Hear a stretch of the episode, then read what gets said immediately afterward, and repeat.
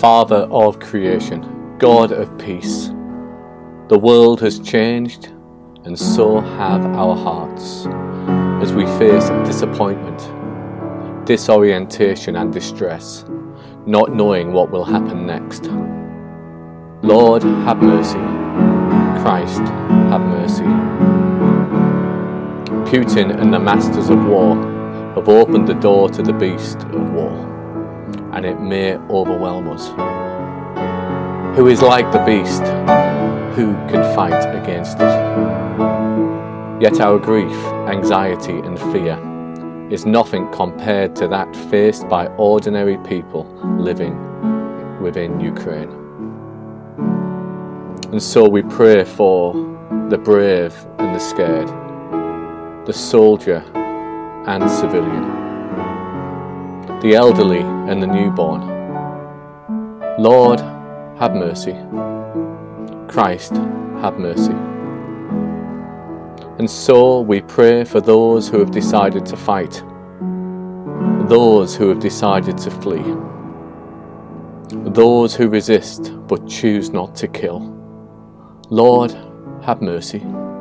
Christ, have mercy. And so we pray for those who this day will be wounded,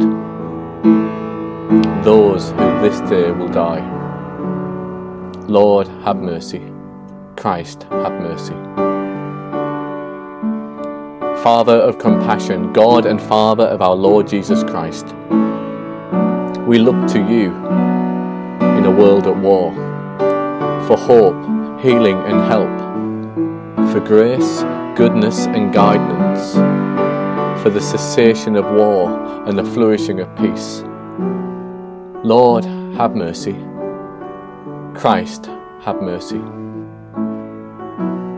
Father of peace, God of hope. After crucifixion, your Son was laid silent in the grave, and then you spoke and he was raised to life.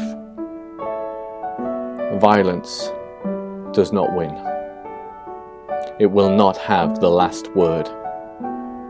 Death did not win, it will not have the last word. In the reconciliation of all things, war will be no more. In the reconciliation of all things, all tears will be wiped away. In the reconciliation of all things, there will be a tree for the healing of the nations. Amen.